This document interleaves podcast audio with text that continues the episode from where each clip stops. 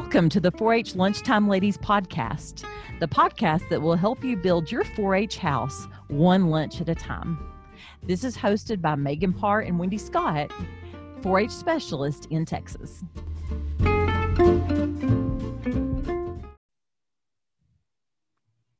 Hi, Megan. How are you? Hey, Wendy. I'm good. How are you? I am good. I, I am sitting here thinking. I think it said this was episode 18. Is that correct? Yes, it's episode 18. Can you believe it? I really can't. Like I had to stop back and go back through and process, and I thought, I guess it is 18. I mean, you know how to yeah. count, so I don't think we skipped a number. No, but 18, and I don't think we can be finishing any better with the guest we have today. I agree. I agree. But before we get to that guest, we would be remiss if we did not check the weather in our respective cities. Weather report. What what's going on in Stephenville today? Well, I'm going to tell you what. It's the most beautiful day ever today. Um, it is about 73 degrees and sun, the sun is shining with a nice breeze. It's beautiful here in Stephenville, America and it's scary. We're about the same. I think I, I honestly have not been out since I got to the office this morning. I need to walk out, even though my my door is right at the back door of the office. I think we're 75 for a high today. Sunny, yeah. beautiful. It is gorgeous. Now we're getting the cold front coming in, so we're gonna enjoy yeah, tonight. yeah, but it is beautiful today here in yep. Lubbock, America, on the South Plains. Well, we are beyond excited about this guest today so excited. And I think we're calling this one out of the box. I don't know if this person even owns a box. I don't think so. I, I think he was think just born to be outside of the of the confinement of a box. Yes. And and if you're in Texas, even without saying his name yet, you're probably thinking, we know exactly who this is because yeah. he is pretty popular in Texas. But it is Mr. Justin Signs, 4-H Youth Development Agent in Montgomery County down there in District 9. Justin, we're so excited you're with us today. Thanks for having me. Thanks for having me. I'm happy to be here. Awesome. Well, Justin, let's just dive right in um, with a little bit about you. Who who are you? Where are you from? what do you what do you do? well, do you do? As, you, who are you? tell us, tell us your whole life story. Be glad to. Justin Signs. Um, I grew up in a small town, Kenedy, Texas, rural America, um, South Texas, District 11. And I was in 4-H my um, 10 years, and I have the you know the the normal 4-H story, shy kid who gets in 4-H show livestock, and then after a few years, you get very comfortable within yourself. Um, once I graduated, I thought I wanted to be a veterinarian, is what I thought I wanted to do for most of my life. But I um, decided to take a little trip to Iowa State University and freeze for about four and a half years up there. While I was there, I realized veterinary medicine um, was not where I wanted to end up for the rest of my life. I enjoy it, but that's not what I want to do and I switched my major to public service and administration and agriculture with the political science minor. I like the, the people aspect of the job.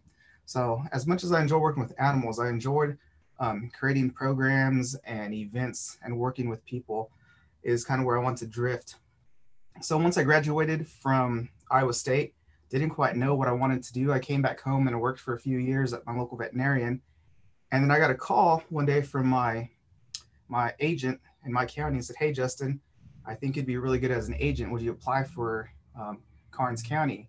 At the time, I kind of held off. I decided that's not where I wanted to go. And so I just kind of percolated back in my mind for, for a while. And so I decided, okay, I need a, I need a real job. I need, I need benefits, those adult things. so I was like, let me try this extension thing. Since he took the time to call me, it must be a pretty good gig for him to call me these, all these years later.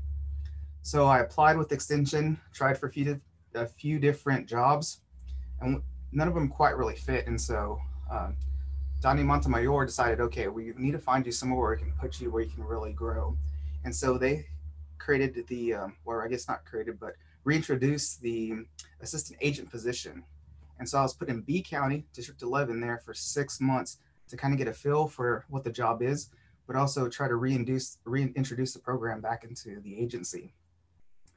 From there, I went to work in Fort Bend County, District 9 with Vince Menino, and I was a 4-H and youth development agent for four years before transferring to Montgomery County, where I currently am as the urban youth development agent. Okay, and so what do you do as the urban youth development agent? So urban youth, I really enjoy this job because it's it's the non-traditional side of 4-H, and I think we need to find a new word other than non-traditional, but it's the non-livestock side of things. So we do the FCH side of things, but what I really focus on is more of the STEM related uh, projects. When I got here, I took over the robotics program and we did, I was doing that for the first year and now I'm trying to introduce more STEM related workshops throughout the years, doing hands-on, more in-depth science experiments with our students here in Montgomery County. Awesome. And Justin, you may have already answered this next question because, and maybe it's just your thinking, or maybe it was the job title itself. But what drove you? Because we all consider you, you may not consider yourself, but we all consider you to be such an out of the box thinker. What drove that to happen? Um, it's, it's just, I guess, my natural thinking. It, it doesn't stop. My brain just keeps on going. Um, I had all these. I was, I think, what it was when I was in Fort Bend. I was confined to the the Fulton Youth Development job, and so I didn't have the the um, the range to explore things that weren't livestock related. I had all these great ideas, but I couldn't really um, go those routes. So that's why I was eager to move to Montgomery County to the urban youth because I have a little bit more freedom in what I can do in my programming. And so once I was once I got here, the floodgates kind of opened up, and all these ideas that I've been storing for years, are I'm finally able to really express them and flesh them out and really dive deep into them as an urban youth agent, we are we're lucky because we can be a little bit more specialized um, in this county. We have I, Michelle Mahalik. Uh, she's a fantastic Fulton Youth Development agent, so she handles that side of the program. We have an FCH, a, a HORT, and an A&R agent and a VLT agent. So it allows me to not have to worry about all the other non um, the management issues, side, management side of things that come up. Yeah. So I can do a deep dive into um, into a project that I may come up with, and and it won't affect the the program as much because we do have it covered elsewhere. But I, it's basically I just let my mind run free and I just follow it wherever it may take me.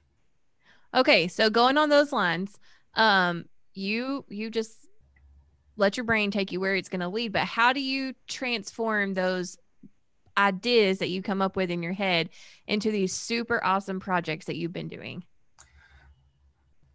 So for me, it's um it's a lot of mental note filing away. Um, uh, How do you file it away and not forget about it in like 10 minutes? Because that's my problem. Oh, I am extremely forgetful. Like if I don't have a place where my keys go, I won't remember where they're at. Um, I have a little thumbtack by my door. But Yeah, for me, mine, just, mine hang on the doorknob. it's it's funny how some things I can remember, um, and others I can't remember what I had for breakfast this morning. But what I like to do is some of the stores I visit a lot. Um, I go to Hobby Lobby more than I ever thought I would go to. Hobby Lobby, Lowe's, and Walmart. And what I enjoy about Hobby Lobby is I like to go down the aisles and just take like mental note of different things I might see in there. And I won't, I can't remember now what I saw, but it gets stored away. And for me is when I find something that I think would be of interest or I think kids might have an interest, then I start the process of going back through those files in back of my mind and trying to pull out resources and trying to piece together. It's almost like a spider web of things I've thought about throughout the, the you know, the month, the weeks, the years, and I just kind of get all those files and bring them together and and put them into one modge podge of a of a workshop or a program. But that was probably years in the making of just storing things in mental pictures. And I'm gonna I'm gonna say something with what you said there. We've always said we wish we could be specialized. And to hear you talk like this, I'm like, gosh, I wish I could have been specialized as an agent because how fun and how different our programs could have looked. And oh, so sure. and so this makes me excited. And I hope as people listen to it, not that we necessarily get to take everything that you're saying, but hopefully pieces of it and utilize it. And, and maybe you you consider yourself special specialized in some areas. I think that would be brilliant. So all right. So we're gonna we're gonna skip. You put these good things together, you've gone through, you've pieces together, you've created this wonderful program. How do you create create interest in those programs? So what I like to do is I like to figure out things, you know, what are kids going to be interested in? What is something that I would think a kid today would actually want to partake in? And then from there, you know, I need to call it something exciting. Um, 4-H traditionally, we have traditional names uh, that might not always make sense to the everyday 4-H or the everyday youth. Um, one I think, one in particular, that's a popular project, but if you're not um, a part of the program, you might not know exactly what it is. But consumer decision making.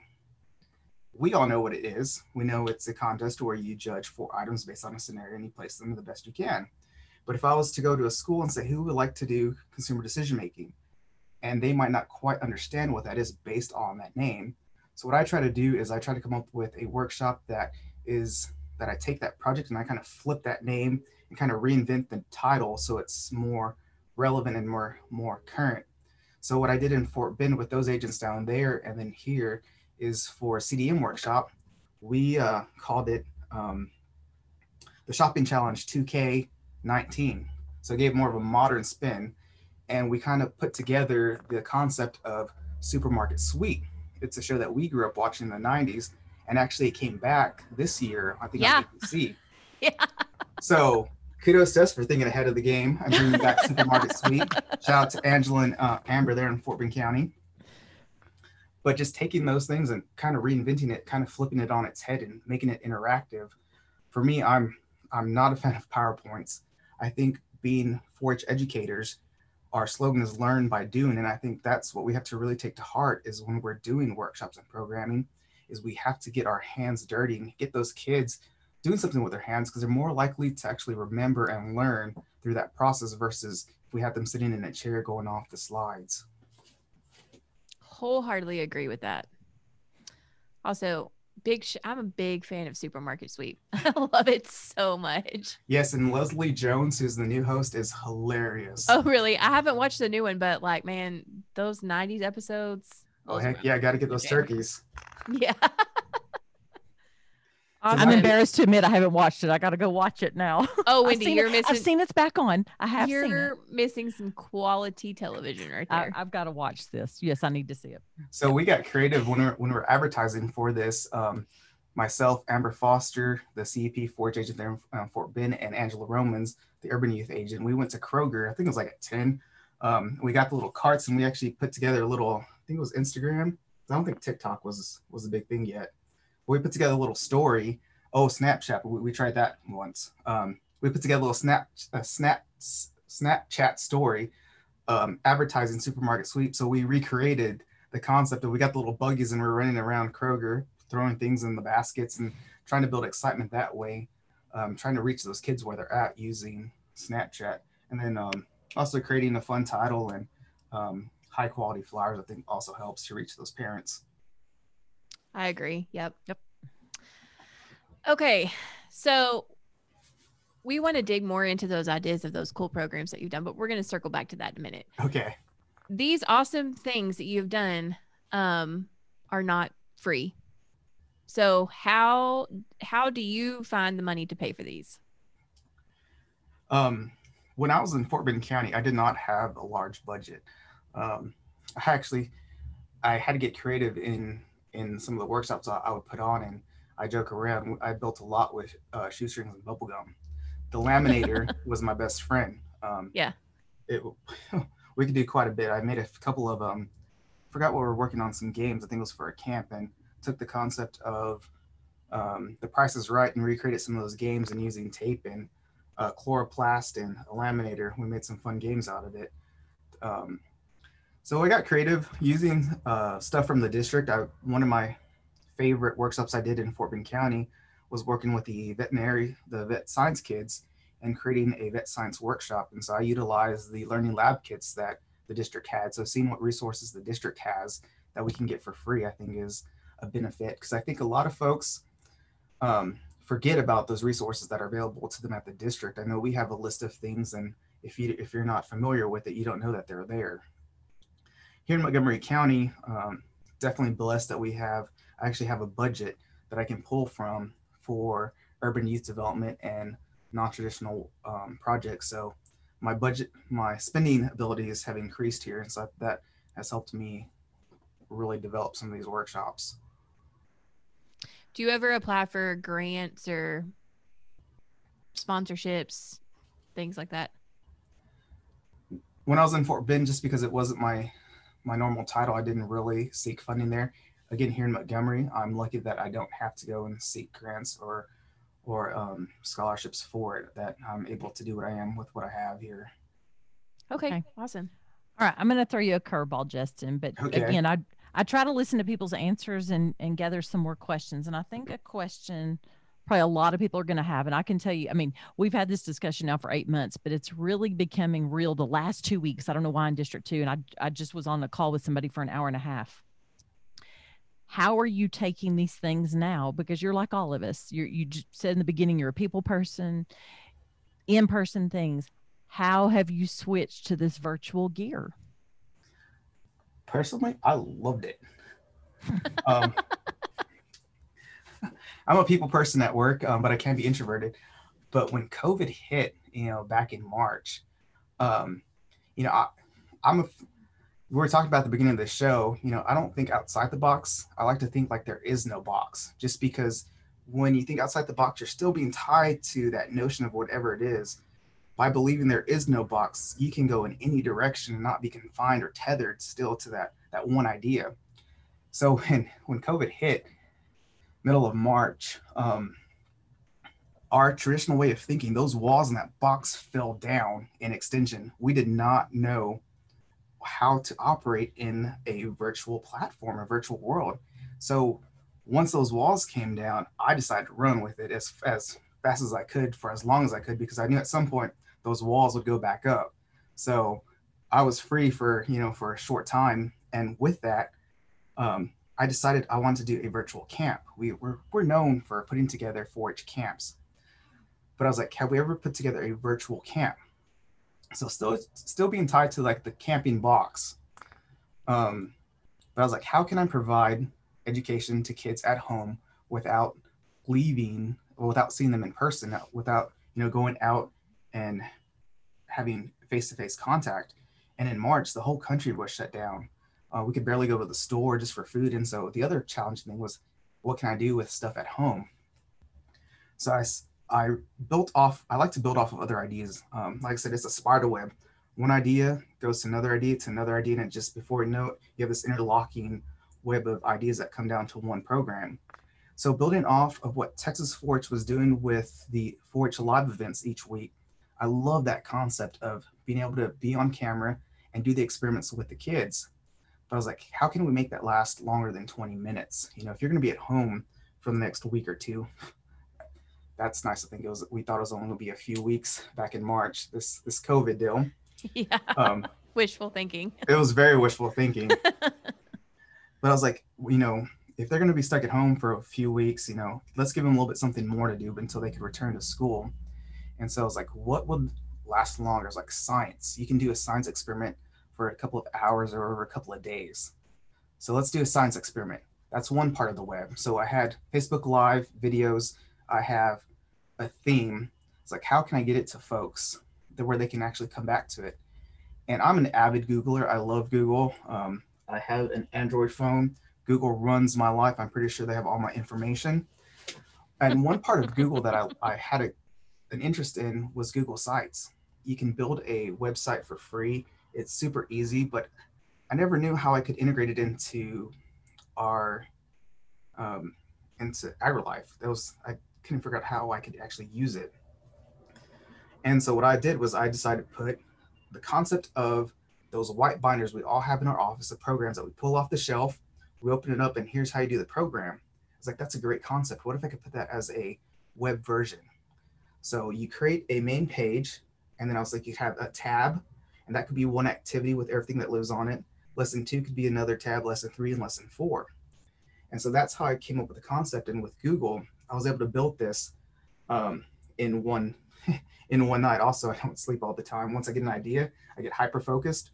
Um, so I was able to put together a skeleton of a, a website that was user friendly that I could put together a video through YouTube. I could type in some questions. I could put in a Google form and these kids could operate off of this whole website. So in extension, we were used to using websites as a way to find uh, as for education, such as finding research and answers. We never thought about using website as a complete interface for actually learning and doing interactive activities. And so when I put that together, I was like, this is a, this is a good product. Now I need to market it right. So I was like, what would kids like? As what would interest kids? Space is always fun. So let's do a space camp. because growing up, we all at some point maybe want to be astronauts, or we're just fascinated at seeing rockets um, go up into space. We kind of grew up in the 90s with the space shuttle program, and that's just the iconic image when I think about NASA and blasting off is that um, white and black space shuttle. So put together a nice flyer, send it out on on Facebook, and being specific on who's the audience, I think also helps. At the time, I noticed a lot of parents of young kids were looking for things for their kids to do. And so when I put together programs, I like to make them, um, I don't like to specify just a young age. I, I try to make my program where if any, anyone can attend and still get something out of it. But my Space STEM camp, I specifically put third through fifth graders because I knew that would be a, a, a good target audience. That that's kind of the those parents were looking for stuff. And when we put it on Facebook, it blew up. And after at one point, it was like 1.4 million people. Um, I used a Google form for registration, had like 15,000 families register. Um, and then about, I think the number of students between classrooms and families was about 28,000 who, um, who decided to participate in this camp, which was crazy. Um, totally wasn't expecting it. Um, I spent a lot of my time. Okay, so time out real fast. When you saw those numbers, 28,000 people, were you really like having having a bad case of the bubble gut with that? Because I would have been freaking out. It was it was I don't know bubble gut, but butterflies. It was just it was a crazy feeling to see those numbers start climbing because you're like, okay, I got ten thousand, um, you know, views, and you go up to you, it jumps up to twenty, and then thirty, and you're like, oh, it's getting close to ninety, and then you you hit that one million mark. Cuz it was it was crazy and exciting to see those numbers climb, um, and to see the amount of shares we had. It was it was crazy but then you look at those registrations and you're like, man, this is awesome to have all these people doing it. And then you, the next thought that enters my mind is, oh crap, I actually have to do this and manage it. so I was not prepared to manage this this type of site because uh, it was just me working off my computer in my living room. Like I came to the office, I stole I stole a desk and I stole some stuff to set up an office in my um, my living room. You borrowed, Justin. You didn't steal. borrowed, yes. No, there's still not stuff in my apartment that I haven't brought back to the office. Um, it's okay. We're still we're still in the COVID. It's it's all fair game. Yeah. Who cares? You just put it, it, out. You just put it out on an international podcast, but that's okay. no, you know, I, I don't want to be suspicious. You know, if I bring it back, you know, we're gonna go back to lockdown. So by keeping it there, you know, it keeps us keeps us working here in our office. Um, but I spent three days managing the system because I did not expect for it to get this popular. And so my thought process was you would, once you registered, I'll get your email and I'll send a, a an email blast to everyone. Here's the link to the website because I wanted to get some information from them, you know, just so we could do our evaluations. Um, I thought I had the answer with Google. If you buy the premium edition for like 20 bucks, you can you can send out like 5,000 auto replies. It's like, oh, that'll work that quickly ran out um, on the first few hours. I didn't. I should have used. I think um, um, the forms off our website would have been easier, but you know, lesson learned there. But I would spend three days sending, I don't know, thousands of emails. I did find out that we can only send five thousand emails at a per day from our Outlook count, um, account. Then you get locked out. Yeah. Shame on was, you, Justin, for building a big program. I, mean, I know. I was not, yeah. um, but it goes back to you know trying to find out um, using bubblegum and um, and shoestrings that using using what's free. Google was free. The the interface was super easy. Google Forms that I took registration on for the most part was free and easy to utilize. So there wasn't a lot of cost up. There was no cost up front into developing this website and this camp. And all the activities I used, they were um, household items that you could easily find cardboard paper um, paper towels and seeds so there was nothing fancy it was just it was just a different way of presenting it it's a That's fabulous awesome. program I, I, and i'm we were all astounded by the numbers we were all watching justin yeah. we were watching to see what happened and it, it truly was astounding it we was very proud of you um I, it was it got so much attention that i actually got a um excuse me texas 4-H got a, a a, a cease and desist order for using the words space camp. Um, yeah. who would have thought of every of all the things I've may or may not have utilized? Space Camp was not what I thought I'd get a letter from a lawyer on. So now we call it Space STEM Camp, is how we refer to it. But yeah, I have the um, cease and desist hanging in my office. That. um. Okay. So you had. What was the to- final total of number of kids that participated in that program? Well, the problem that happened um, was this was going to be a four week camp, and I was going to release it every, once uh, lesson every week. Homeschool, homeschooling hit there shortly in um, April, and teachers were overwhelmed, parents got overwhelmed, and I saw a spike. Um, it just, as we know with most kids, they'll use they'll lose interest after um, so long. But my numbers started really dropping after week two, just because it was it was very overwhelming for for families to try to manage um, home learning from home, having to do lessons with their kids that they had to make choices. And unfortunately, Space STEM Camp was not a priority at that point. So we had great numbers at the beginning, but they quickly dropped off short after. Well, it sounds like things you're saying you you learned a lot in the way, I mean, along the way, and it's it's sad that some of that, you know, like you could only send five thousand emails a day and some things like that that you were in the middle of it. But what great things to take and use on something else. I, oh, for sure. I'm still Um, blown away. and I was able to send a, a result out, um, an evaluation out, and I was mainly looking at you know the experience, the virtual experience, not so much about knowledge gained from from science. And my thinking was, and the results uh, validated it, was that these this this camp, I like to say, it was a four week free trial of 4-H.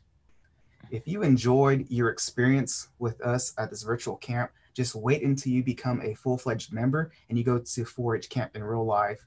And the results I got was, you know, I asked the I asked them, um, are you enrolled in a 4-H program? And I think I got like 60% said they were not enrolled in a 4-H program.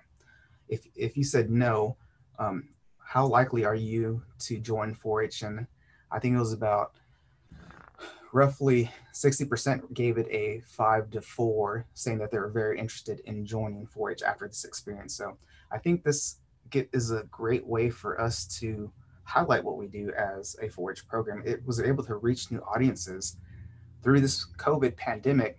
One thing I think all through extension, one thing we've learned is we're able to reach new audiences that we may not have reached before. Um, I think I know with ag more specifically, you have a traditional audience there that's that you um, that's a little bit older that that are used to those in person, come get your coffee and your donuts and attend your program. But once we went virtual, we were able to get to a lot of new landowners and who hadn't maybe heard of extension before. So I think we're able to really grow our reach through it. And so we were forced, we're kind of forced our hand into it. But if we think about some of the positives that came out of it, definitely being able to grow our brand and who we are as an agency was probably one of the most beneficial things to come out of this pandemic. That's true. That's true. All right. So, and, and you've touched on some of these, and you may say, Wendy, I, I talked about them, but what have been some of your favorite programs that you've done since you started Extension? Uh, that is a good question. Um, definitely Space STEM Camp was fun um, just to see those numbers, but see, um, it was fun. The hard part about doing virtual programming, I'll get to some other programs, but what I missed was not having that interaction with kids. Um, when we do workshops and camps, we see those light bulbs go off and we see that learning firsthand. You know, that gets us excited. When you're doing um, the virtual camp, I was behind a desk doing IT for for for a couple of days and weeks, and I don't see what the kids are are learning. But every now and then, I'll get an email, "Thank you so much for this," or I'll get a picture of the kids, you know, with their science experiment, and that kind of helped, um, you know, brought some satisfaction to the job and let me know that okay, this was a beneficial. All the work I was doing, um, you know, all the IT, all the the long days, frustrations, it, it was for something good to seeing those those kids actually really take take heart to some of these experiments. But um, here in Montgomery, most recently, I think some of my favorite workshops, um, I think was last year's workshops. We did a a STEM, I called them STEM labs, but a science night. It was all Halloween themed, and so using black lights and fluorescence, we did some cool experiments with with some dry ice, and we are making bubbles, and it looked like a mad science lab. So it, we did about I think about six or so different experiments. You know, I had the kids wear um, um, bright colors. Um, so you know it looked really cool, glow in the dark type of deal. We had spooky music going on, so that was a blast. Um, we were making string slime. I found out I had one um, one girl throw up from the string Oh, slime. gosh. Did not know that, so I take it as a success that it served its job as you know as a creepy crawly type of experiment. But um, she had fun though. Um, I think everybody had fun. Um, the following month, I did an electricity lab, and one thing I was really trying to do is like different types of of activities we can do. I'm fascinated with science, and I think that's what helps. Is that's one of the passions I have. Is I've always I've always liked the idea of um, Tesla coils. Uh, if you ever seen the movie um, the source the Sorcerer's Apprentice by um, that Disney made with Yeah, Nicolas Cage is in it. yeah there's Yeah. that one scene where they play um, they play music using the Tesla coils. Um, They're in the cage and they're playing. Um, I forgot what the song is, um, but I thought that was so cool. So I was researching Tesla coils and trying to learn how learn all about that. It's like, what if we could actually build a Tesla coil? So then you go into a deep dive in DIY Tesla coils, and then from there is like, what parts can I need? How can I source them? Amazon is amazing at getting stuff into the office that I can't find at the Walmart or Hobby Lobby or Lowe's.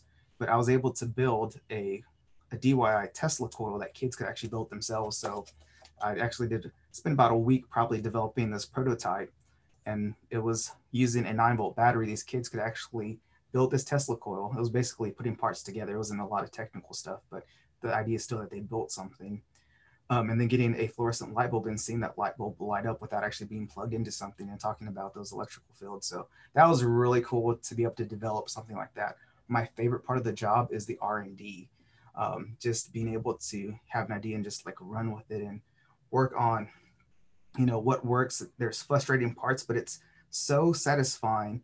All that time you spent and those frustrations and those hookups, uh, those those hangups, to have a a, a a product that works really well and they can utilize year after year.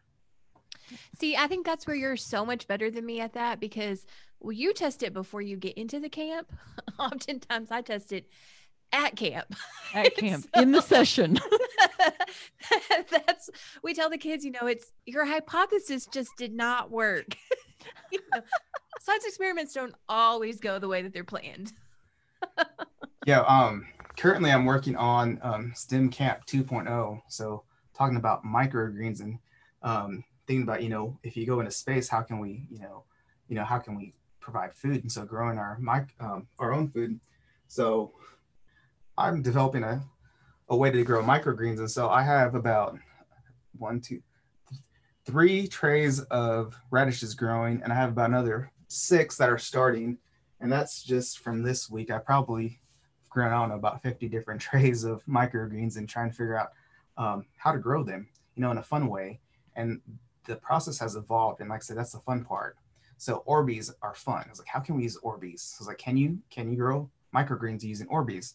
Not really. So then I was like trying hydrogels, um, paper towels, and then trying to be cost efficient because that's the other thing is trying to utilize something that's not going to cost a lot of money. And so coming up with um, a product that uses a cheap tray, a piece of felt, and a micro um, hydroponic pad. That's probably cost two bucks to actually do. Um, but just a lot of R and D and ex- experiment experimenting. That's the fun part of it. I think while I'm draw, drawn to science, um, but also in the the experiments of developing those experiences. Okay, so when you do these programs, have you have you started to like write any of this stuff out like as a as a curriculum? Because I can I can imagine sitting here I know as even as a specialist but as an agent sitting there going um these are so awesome. These are so great but my brain doesn't work like that all the time. And how how can I recreate this in my county but not knowing all the things that Justin knows? Have you started to like write those things down so they could be recreated in other counties that's probably where I fall short, um, just because these ideas live in my head, um, and that's kind of where I go off of when I'm putting together a a program. Usually, I'll get it set up the night before, and I'll run through it multiple times before I actually do it to make sure I have it down in my head. And I usually don't write it down because it's constantly changing. I don't know the exact format of the program the way it's going to go until I'm able to get everything in place, have everything set out in the room, and I can decompress a little bit and then okay, here's what I'm thinking. Will it work? And I try to imagine how the kids would would act and how what their thought process would be.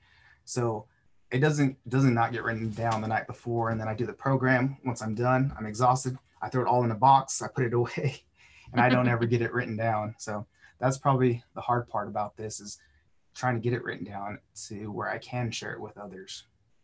Or so that you could go back and do it again, you know, like Yeah. Right. so you have those have it as a series, you know. Yep.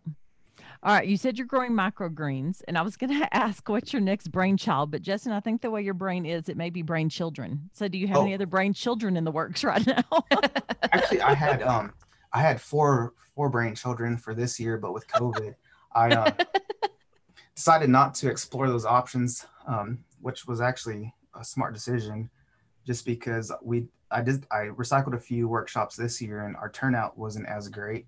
Um, I'm not sure exactly why. Part of it's COVID, or I'm not sure what all the factors are, but I had four that I was going to do, and the reason why there's there's a lot of effort that goes into planning these programs. Like I said, a lot of the R and R and D and getting them ready, um, spending a lot of time, and to put that much effort into something not get a good turnout, it um, it can be a little disappointing. So I decided not to pursue that this year. But the first thing I was going to do was um, super succulents.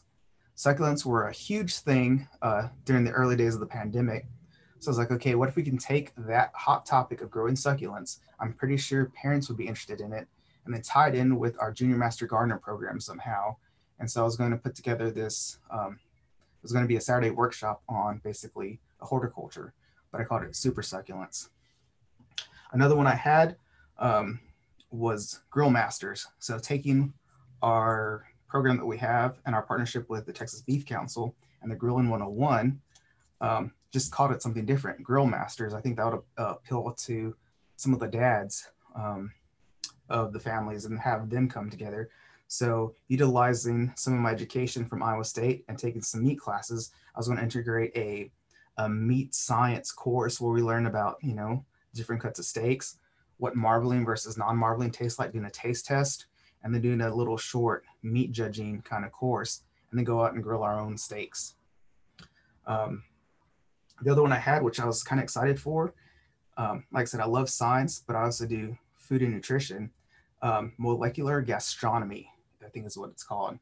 Basically, it's combining science and food, and not just food science, but it's literally the science of food.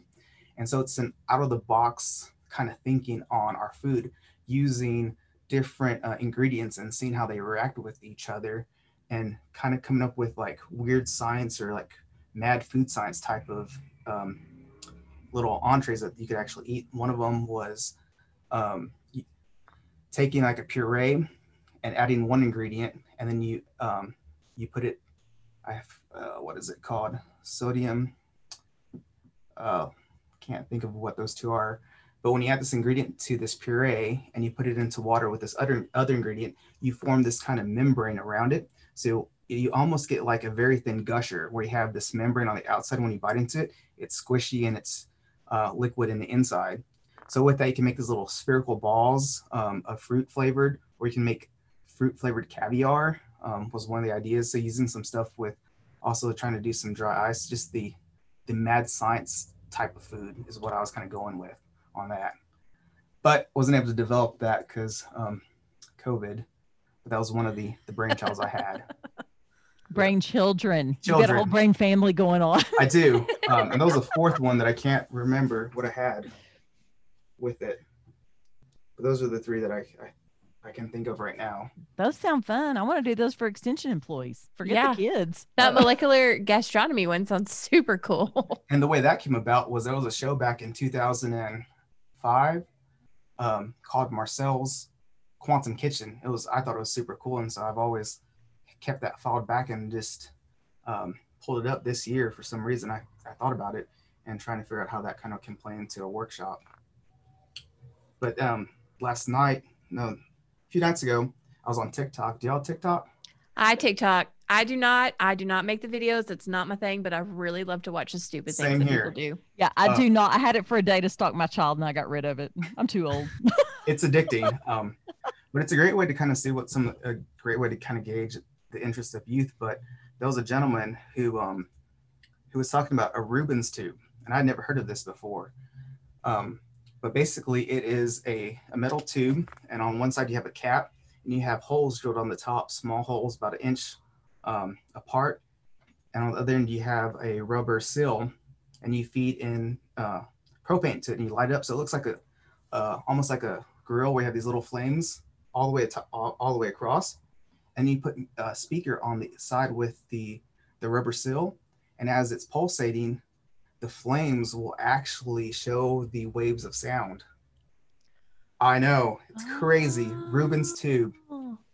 You can act. You can physically see the sound waves of that music. And a few weeks ago, I'd seen where you can actually purchase um, an outside, um, whatever you call those, um, fire pits or whatever that actually do that. I was always curious how they did that. It's just through the sound waves. So I was like, oh, how can I recreate this and make this a workshop? So that's filed away um, in, back the brain.